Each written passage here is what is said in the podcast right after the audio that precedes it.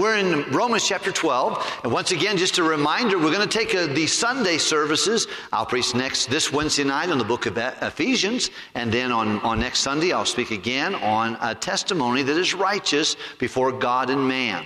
By the way, righteousness is something you'll see in your Bible many times. God is very concerned about righteousness. It takes the righteousness of Jesus to go to heaven. When you're witnessing someone, you'll oftentimes read to them Romans chapter 10, verse 10. And it says, if, if, if, if, we, if a man would believe in his heart, okay, uh, and, and confess God's righteousness, and then he, he will do that, he can be saved. The Bible talks about the righteousness that's in God. Uh, in 1 Corinthians chapter 5, the Bible says that God made Jesus to be sin for us who didn't have any sin of his own, that we might be made the righteousness of God in him. In 1 John chapter 2, the Bible tells us, if um, these things write I unto you, my little children, that you sin not. But if any man sin, we have an advocate with the Father, Jesus Christ, and do you know what the rest of it says? The righteous. The way we get to heaven is through the righteousness of Christ. But Righteousness practically is you doing what's right and me doing what's right in, even in any given situation. It is doing the right thing. You're kind of interested to see uh, when we look at uh, in 2, 2 Timothy chapter 3, all scripture is given by inspiration of God and is profitable for four things for doctrine, what is right, for reproof, what is not right, for correction, that's how to get right, and then the rest of it says, for instruction in righteousness. That's how to stay right. So the Word of God is given to us for righteousness. Uh, and we'll look at this later on, but in Romans chapter 14, 15, the Bible tells us the kingdom of God is not rules. It's not with what you eat and what you drink. It is not, it is not rules, and it's not uh, with meat and drink, the physical, but it is righteousness, peace, and joy in the Holy Ghost. Those are abstract, but they're very practical. And righteousness is something that God majors on. And in the month of August, we're going to talk about a righteousness in regards to our personal conduct and our reputation. Some people say, Well, I don't care anybody thinks about me. You're not living the Christian life. The Christian life automatically, the true Christian life, makes you aware, number one, what Christ thinks about me and what others think about me.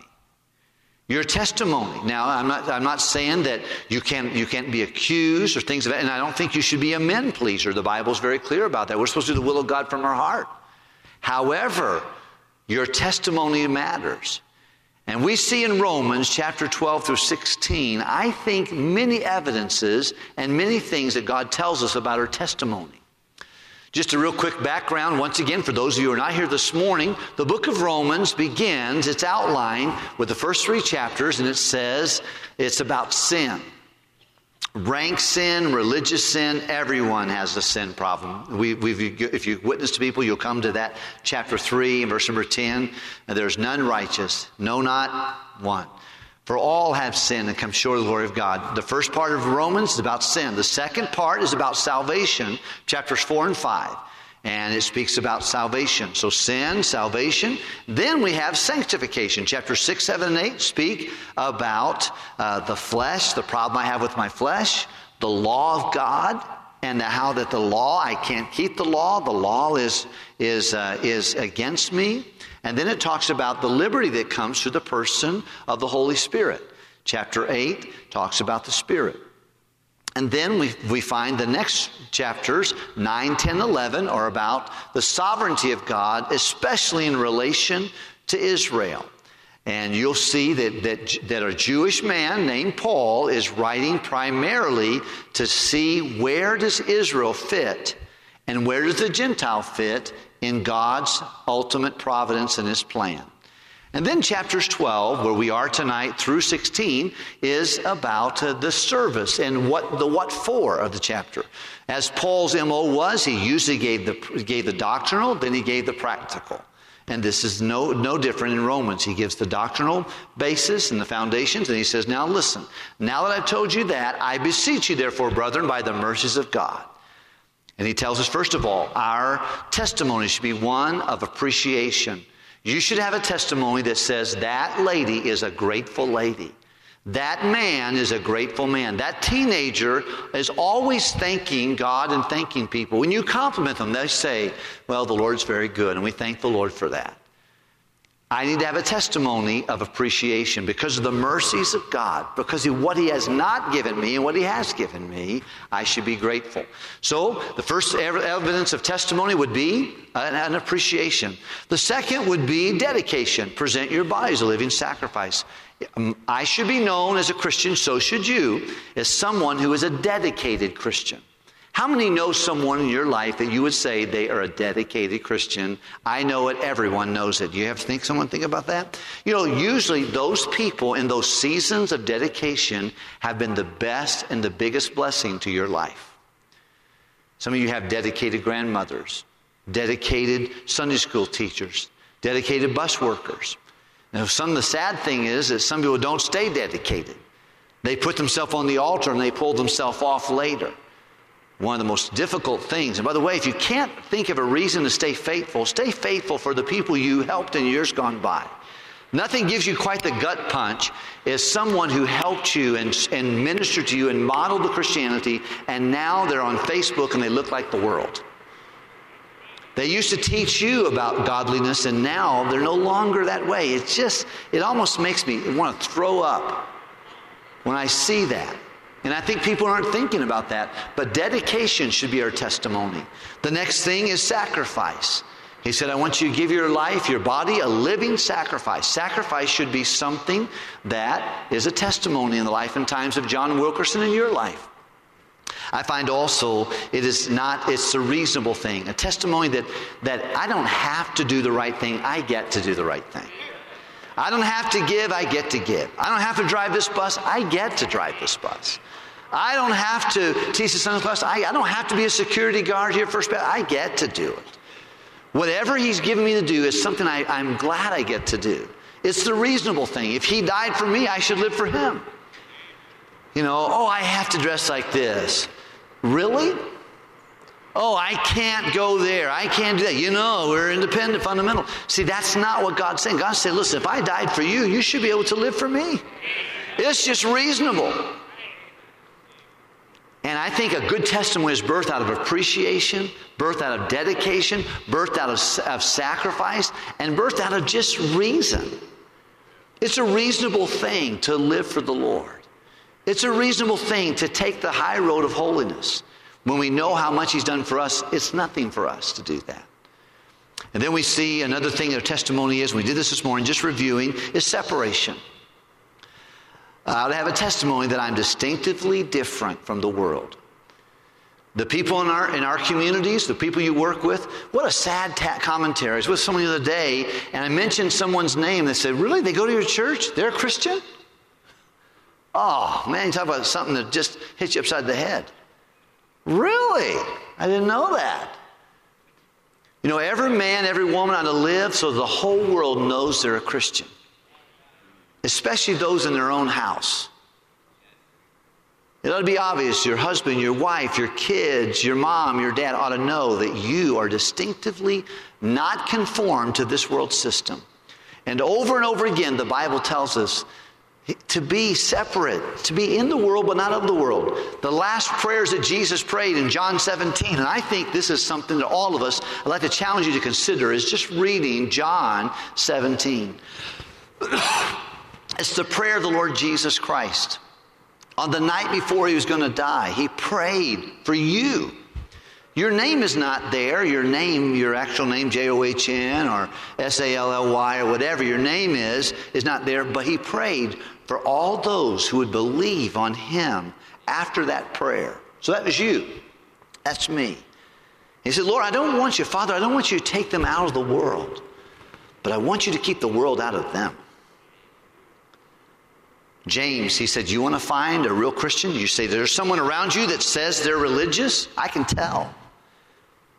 He said, If a man seems to be religious and he doesn't bridle his speech, he is not giving and benevolent in his, in his spirit. He's not a giving person, or she's not a giving person, and they're not unspotted from the world, they don't have the world on them, they're not really all that.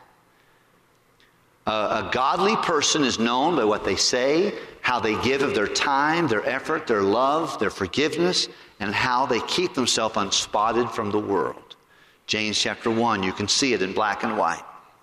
And here he says, we'll have a testimony that's obviously not conformed to this world, but transformed by the renewing of our mind. We talked about that this morning. I don't want to reiterate it too much. A distinctive difference in, in my thinking, in how I view things.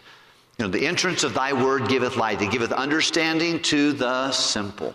He said, Boy, you and I, when we have the Word of God and we're taking it in and we're reading it and it's, it's, it's, it's saturating and marinating our thinking, we'll think differently and we'll act differently. If you've got a sour, bad attitude in your mind, you're going to have a, you, it's going to read all over your face, your actions. You won't have to tell anybody. Everybody's going to know it. You start making little compromises in your life, you're going to find it's going to continue on. You'll grab hold of a greasy pole and ride all the way to the bottom. But it'll start with a, with a faulty thinking. Let this mind be in you, which is also in Christ Jesus. Look at verse number three, would you please? For I say, to the grace given to me, to every man that is among you, not to think of himself more highly than he ought to think, but to think soberly, according as God hath dealt to every man the measure of faith. Now he's giving a testimony of humility. He said, Look, if you've been given opportunities to serve the Lord, stay low and go slow. No one ever fell off the floor. Keep it humble. Keep it, don't think more highly of yourself than you ought to think, but to think soberly. And that means, okay, what does God want me to do? Of God says is not wise is to compare ourselves among ourselves. Remember years ago, I was sitting in a Carrows restaurant. I had just become the pastor of First Baptist Church of Long Beach. I was 32, 33 years old by now. And David Gibbs called and said, Brother John, I have a long history since uh, this church. I'm going to have time to be there. Could I, would you mind if I came on a Sunday? I said, I would be honored if you would come. And Brother Gibbs has been a great blessing to me since my early years as a pastor for these 20 years, and he's helped our family. He's loved us, and he wanted to be here for Lydia's uh, wedding, and uh, if he was going to be for the wedding, I was going to have him preach. But he said, "Pastor, I'm in I'm in too many courtrooms, and if you and all the wherever I go into court on Monday or Tuesday, they always ask me where have you been, how many people have you been with, what state you've been to, and says I don't know how crucial it is for me to be able to."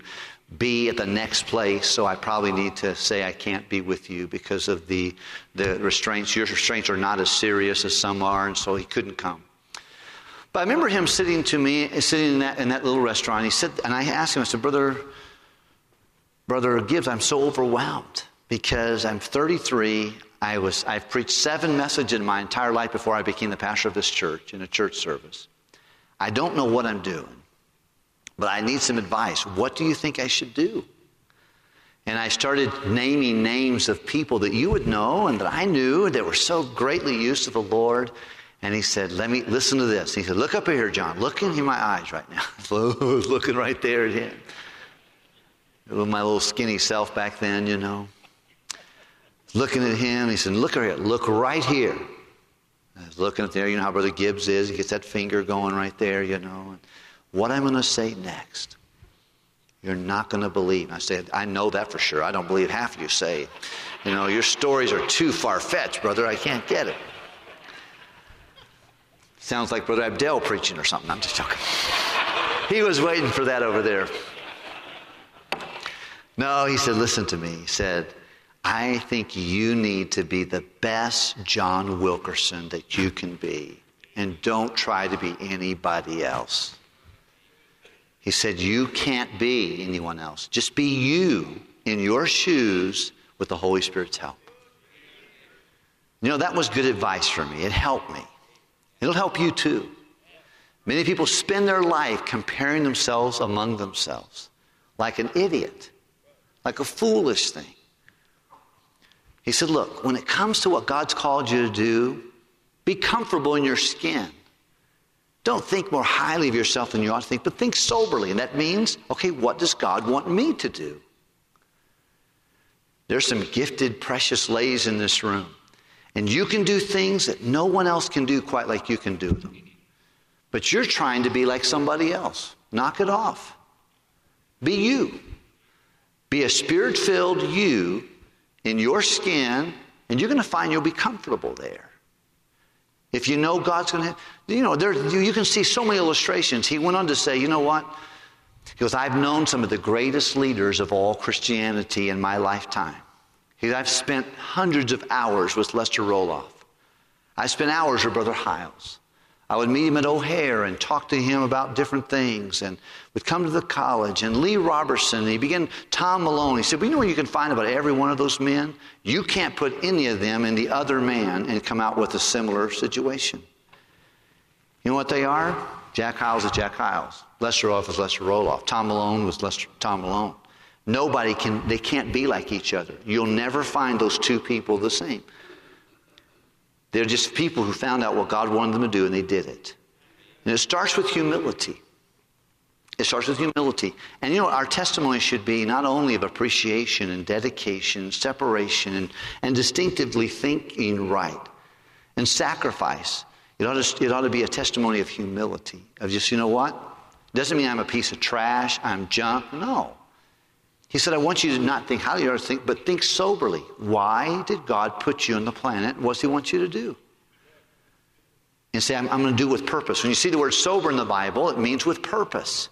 It means he knows what he's supposed to do. You, you, someone who's drunk is not sober. That means they don't know what they're doing. They don't know what they're saying. They don't remember what they're saying. They're all over the place. They can't walk a straight line. They can't go anything with purpose. It's all over the place.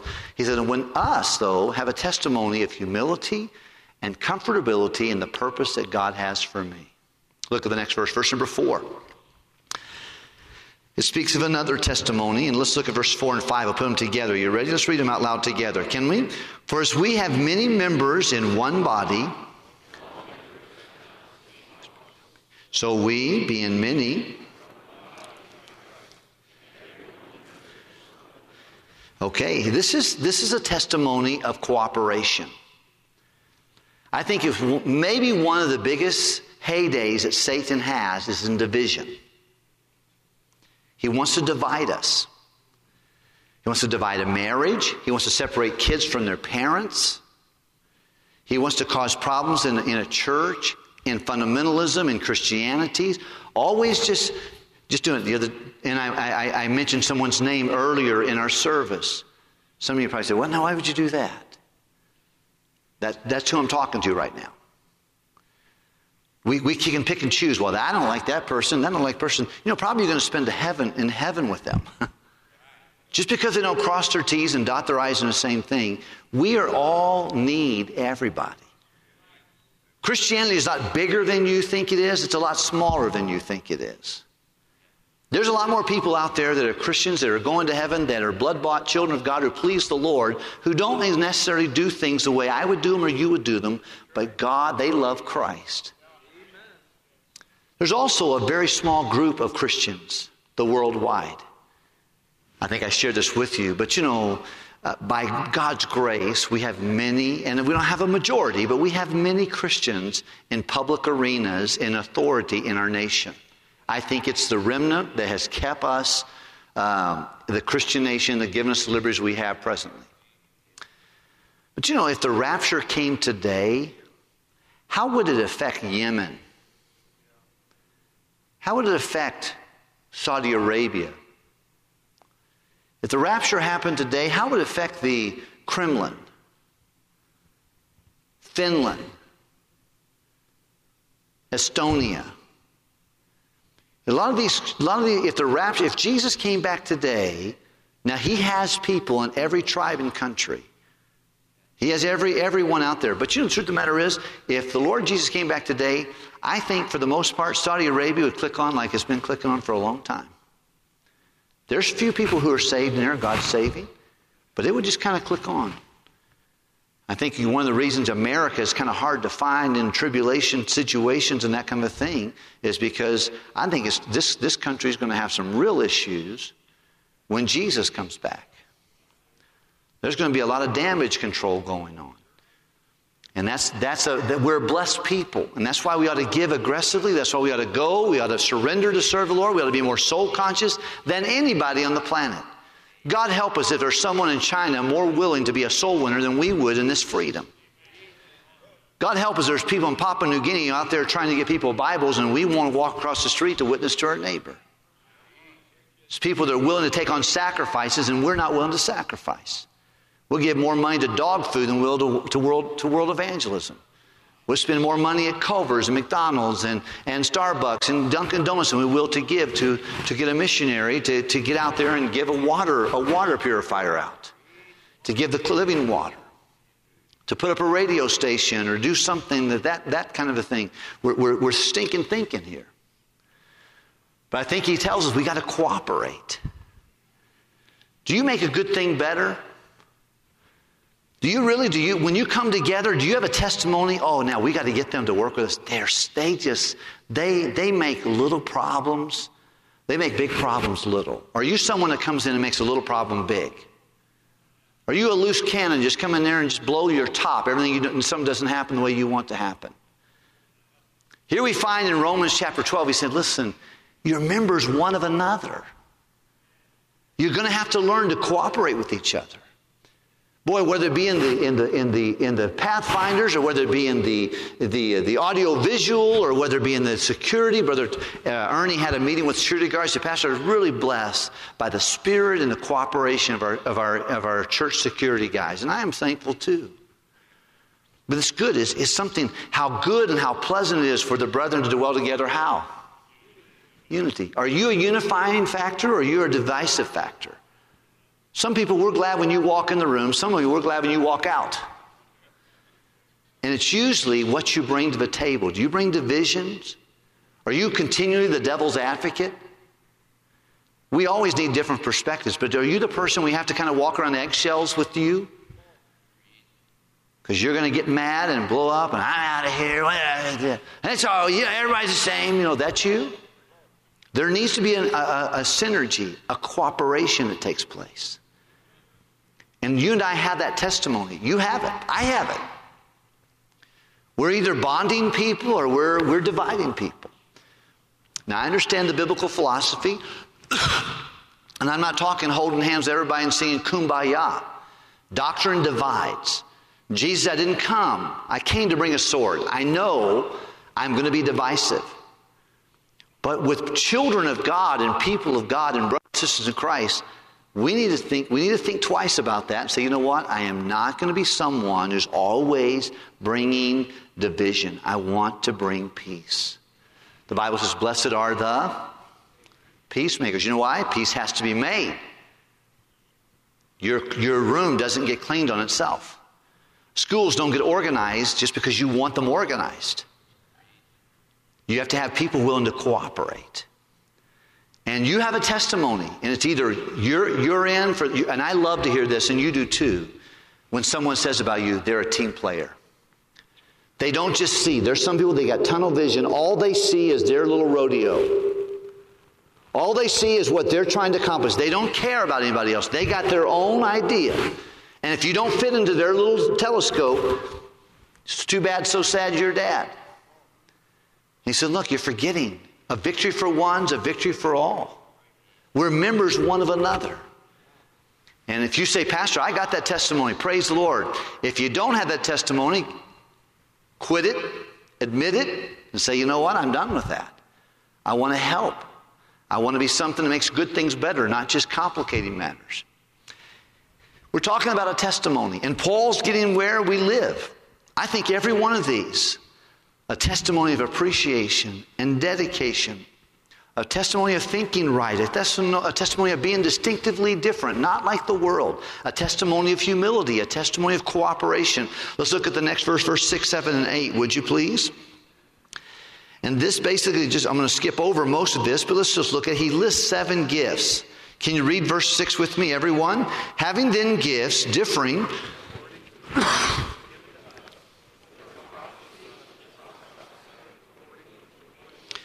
Ministry, let us wait on our ministry, or he that teacheth on teaching, he that exhorteth on exhortation, or he that giveth, let him do it with simplicity, and he that ruleth with diligence, and he that showeth mercy with cheerfulness. In, chapters, in chapter 12, verse 6 through 8, he's listing seven gifts and I've taught on this before on Wednesday nights and other times, and, and actually we have one of the discipleship booklets on spiritual gifts. I think it would behoove you to get a hold of that. Even if you have not done all the discipleship lessons, that would be a good one to get, get to. But it kind of tells us where the strengths that God gave you. They're gifts. It's interesting. He didn't say they're talents. He said they're gifts. Something that God has granted you when you got saved. You not only got salvation, but you got a strong suit. It's part of your DNA and it's part of your spiritual gift that God gave you, and it's either, I think, it's either prophetic gifts, it's teaching gifts, it's ministering gifts, it's giving gifts, it's ruling gifts, it is. Um, uh, I think I said teaching. If I didn't say that, I uh, need to say that one. And then also the gift of mercy. There's seven of them.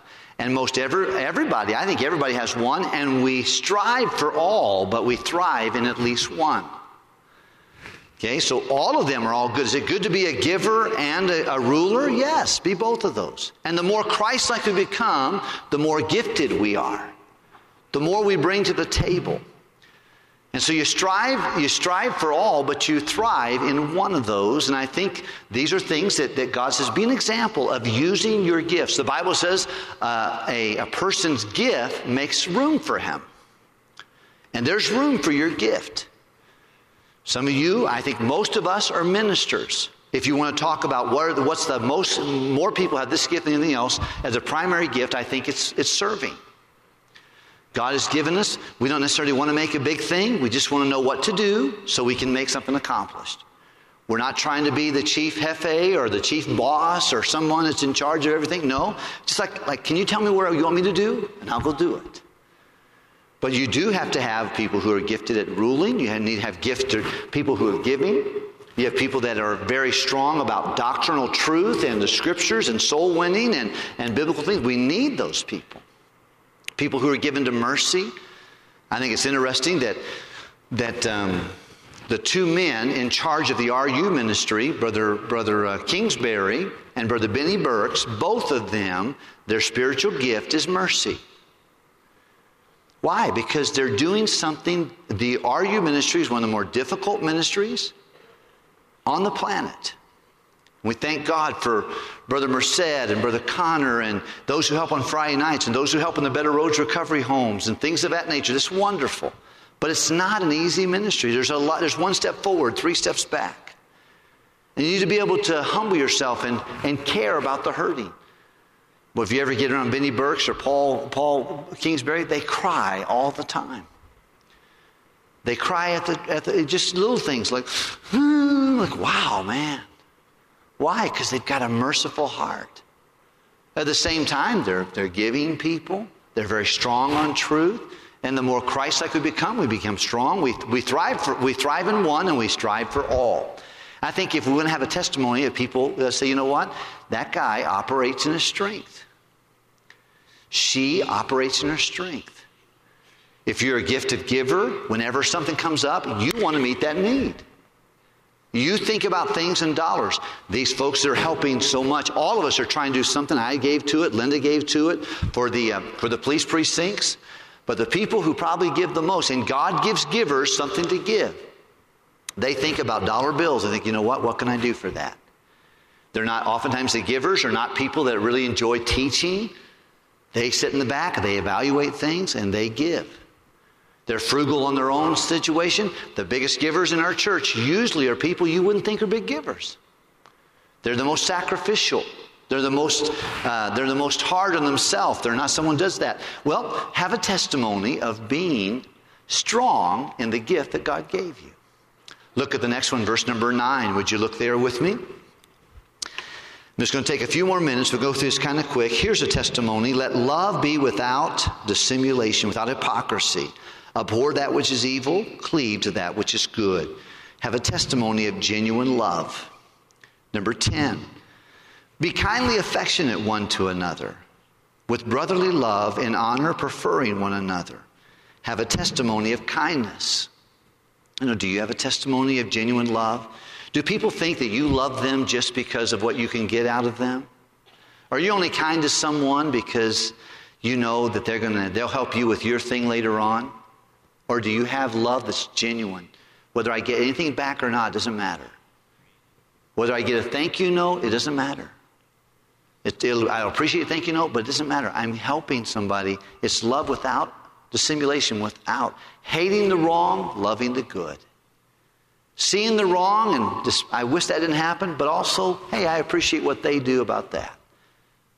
Loving, a, a, a testimony that's kind, of be kindly affectionate one to another in honor, preferring one another. Are you someone you got to have it? They build a street after you one way. It's got to be your way or no way. Are you the mom that everyone says when mom ain't happy, ain't nobody happy? Are you the person to say, you know, I don't know, I never saw mom get terribly mad. She's so selfless. She wants it good for everybody. Are you the wife? Well, you know how his wife is. You know how his, you know how her husband is. Well, if he comes, it's only his way. If he does, if he's not a part of it, he didn't think that up, he won't participate in that. He said, Look, be kindly affectionate one to another. This is a testimony. Look at the next verse, if you would, please. He said, I want you to be not slothful in business, fervent in spirit, serving the Lord. Uh, he said, I want you to be fervent in your, in your, in fervent and spiritual, and spirited in your service. Now, this is really a good, this is a good attribute all of us ought to have is that, you know, if there's something to be done, we're going to we're gonna be all in. We're going we're gonna try to make it good. It's so beautiful. And, and of course, Brother, Brother Colston and many others, Brother Ray Young is on the platform tonight, and these guys have overseen huge events in our church history. But it's such a blessing to have people that you can just depend upon. It's such a bother to have someone who's unfaithful. They're just not, they're not all in. Our, our ministry is blessed by people who say, you know what, this is what God wants me to do. I'm going to do the best job I'm going to be. If I'm an usher, I'll be at my door. If I'm a nursery worker, I'll be at my spot. I'll be there early, and no one's going to come in late, wait for me. I thank God for those who do the, the, um, the um, bookstore, Annie Lutz and Abby and Miss Carol. These people, you know, they don't have to do that. But, you know, they're there early. They're all in. If we can help, that's what we want. Pastor, you want this? We'll get this done. This is a beautiful thing to have someone who is fervent in spirit, serving the Lord. And I want to encourage you laziness is a scourge of the ministry. Nothing quite saps a family like a lazy member that's always take the garbage out to the, to the, to the dump, and you find it outside the door with a raccoon going through it. You find it around the corner, you know, all tore up. You're like, oh, I know who did that always cutting corners. Had a guy one time and drove me crazy, worked for me, and every time I'd ask him to do something, you know, Pastor, I've, I've got very experience with that, but you know, I think Brother so and so would do a much better job with that, and good to give him that experience, you know. I said, I'm, I'm talking to you. You want me to do it? I said, yes, I want you to do it. I will, but I just think other people need to have the opportunity. No, I don't want them to have the opportunity. I want you to have the opportunity. So many excuses. But what a blessing to say, you know what, Pastor or boss or if you need it, you let me know. We'll get it done. I don't care if it's folding chairs or if it's preaching messages. I don't care if it's going to jail or working on a bus route, if it's drive, whatever. Let's get this done. And we find a testimony here. Once again, I think we're seeing the same Bible. Are you okay with this? I don't think I'm manufacturing these thoughts. I think they're just right in the Bible here for us testimonies of being fervent in spirit, excited, not drudging, not lazy, not draining, but infusing the work of the Lord with a fervent attitude. Look at the next one if you can, please. Number 13, distributing to the necessity of the saints given to hospitality. This has to do with, with and did I skip one? I sure did. Verse 12. Rejoicing in hope, patient in tribulation, continuing instant in prayer. These are gifts that are given to an exhorter. Usually, people who, who are good counselors, they rejoice in the hope that God's going to help this person. They're patient through the tribulation because working with people is going to create a lot more drama. But they continue instant in prayer. They're willing to go to prayer on behalf of someone. They're interceders. They're intercessors. They're interceding for somebody else. These are attributes that are there. And boy, you just, I wouldn't, would to God, thank God for people who pray. Thank God for people who, who extend hope. You're going to do this. God's going to help you. We're going to get through this. Thank God for people who are patient when things don't happen the way we want them to happen. These are attributes that, that you can be known by, that can be testimonies of God's people. And then, of course, he says in the next passage of scripture there, he said, I want you to bless them, excuse me, distributing, giving, distributing to the necessity of saints, given to hospitality, using what God's given you for the benefit of others. Verse 14, bless them that persecute you, bless and curse not. He said this, is, this has to do with deference and patience with people. It directly goes to a person who is a ruler. See, each of these, verses 9, verse 9 goes primarily to the prophet. The next one goes to the minister. The next one goes to the teacher, being fervent. These have, uh, have direct correspondence to those, but I do think these are, these are good for all of us here. But this passage of scripture, it tells us here that I want you to be, take what God's given you and help other people. But to the ruler, he says, bless those that persecute you. You know how you can get some criticism? Stand up and say you're a leader in any area. Just, just, just do something in leadership and people are going to criticize you. What is your first response when someone criticizes you? You know, I'm going to I'm going to deal with them. I'll give back to them what they gave to me. And oftentimes, if you're a leader, you have more, you have more loyalty from people than they do. Criticism is going to come anytime you're in charge of anything.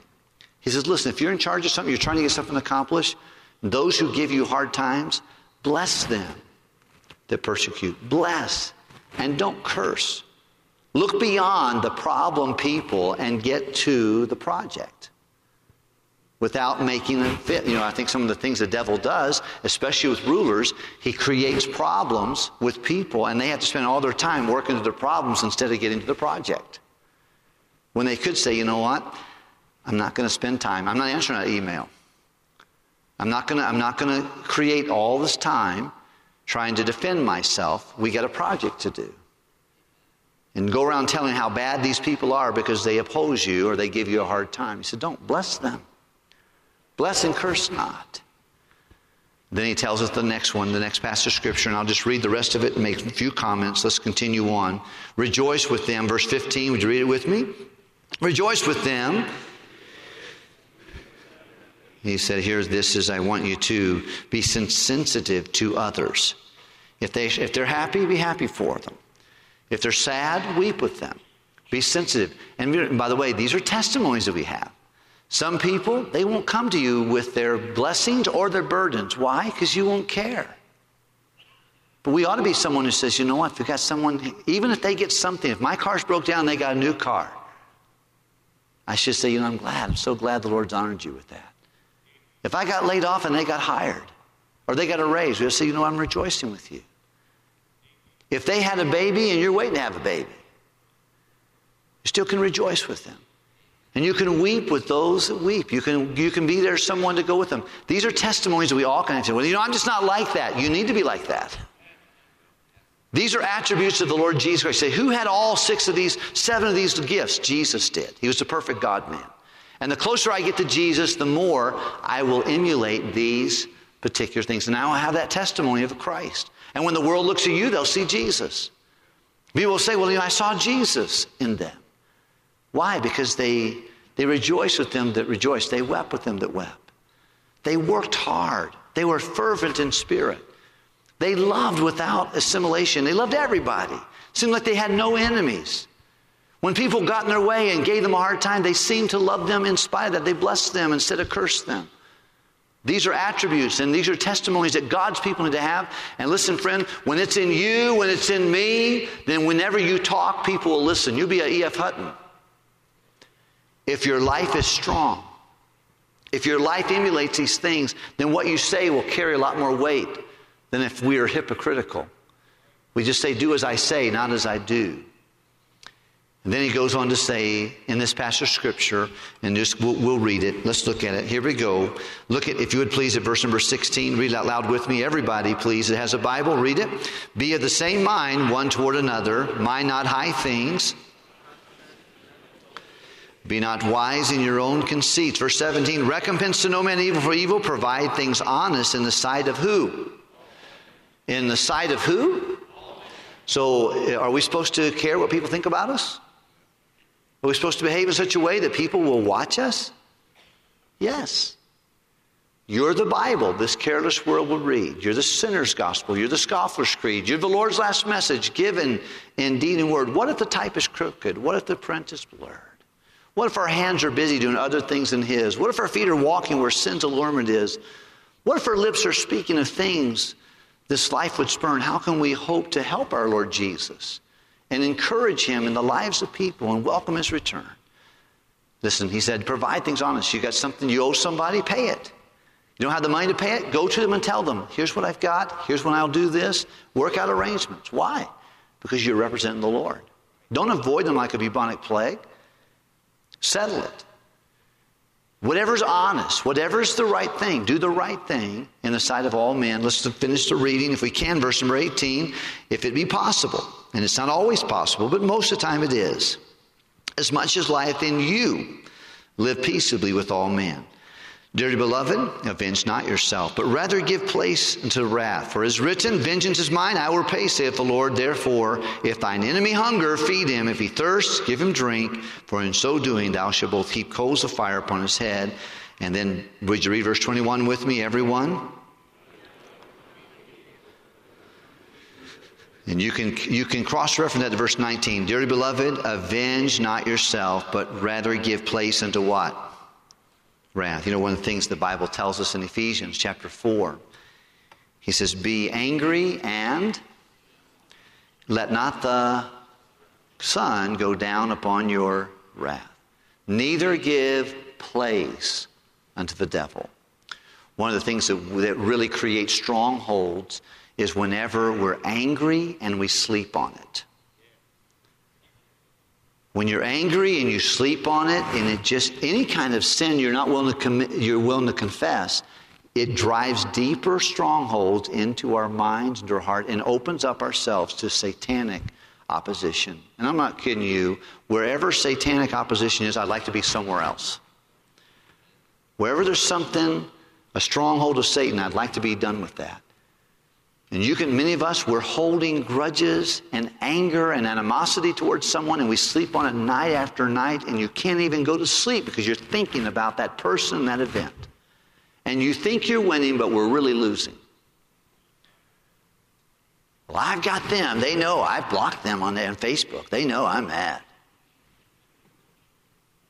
And you're drinking liquid Drano, hoping it hurts the person that you think hurt you. And you're, de- you're driving the stake of strongholds deeper and deeper inside your heart and your mind. He says, don't do that. Overcome evil with good. And don't give place to wrath. God says, put away anger, put away wrath. You know what that means? You can do it. Anything God tells you to do, you can do it. If you don't do it, there's nobody to blame but the guy you look at in the morning. The girl you look at, that's you. It's on you and not on me. Not on, I, can't, I can't handle that for you. You can't handle it for me. May God help us.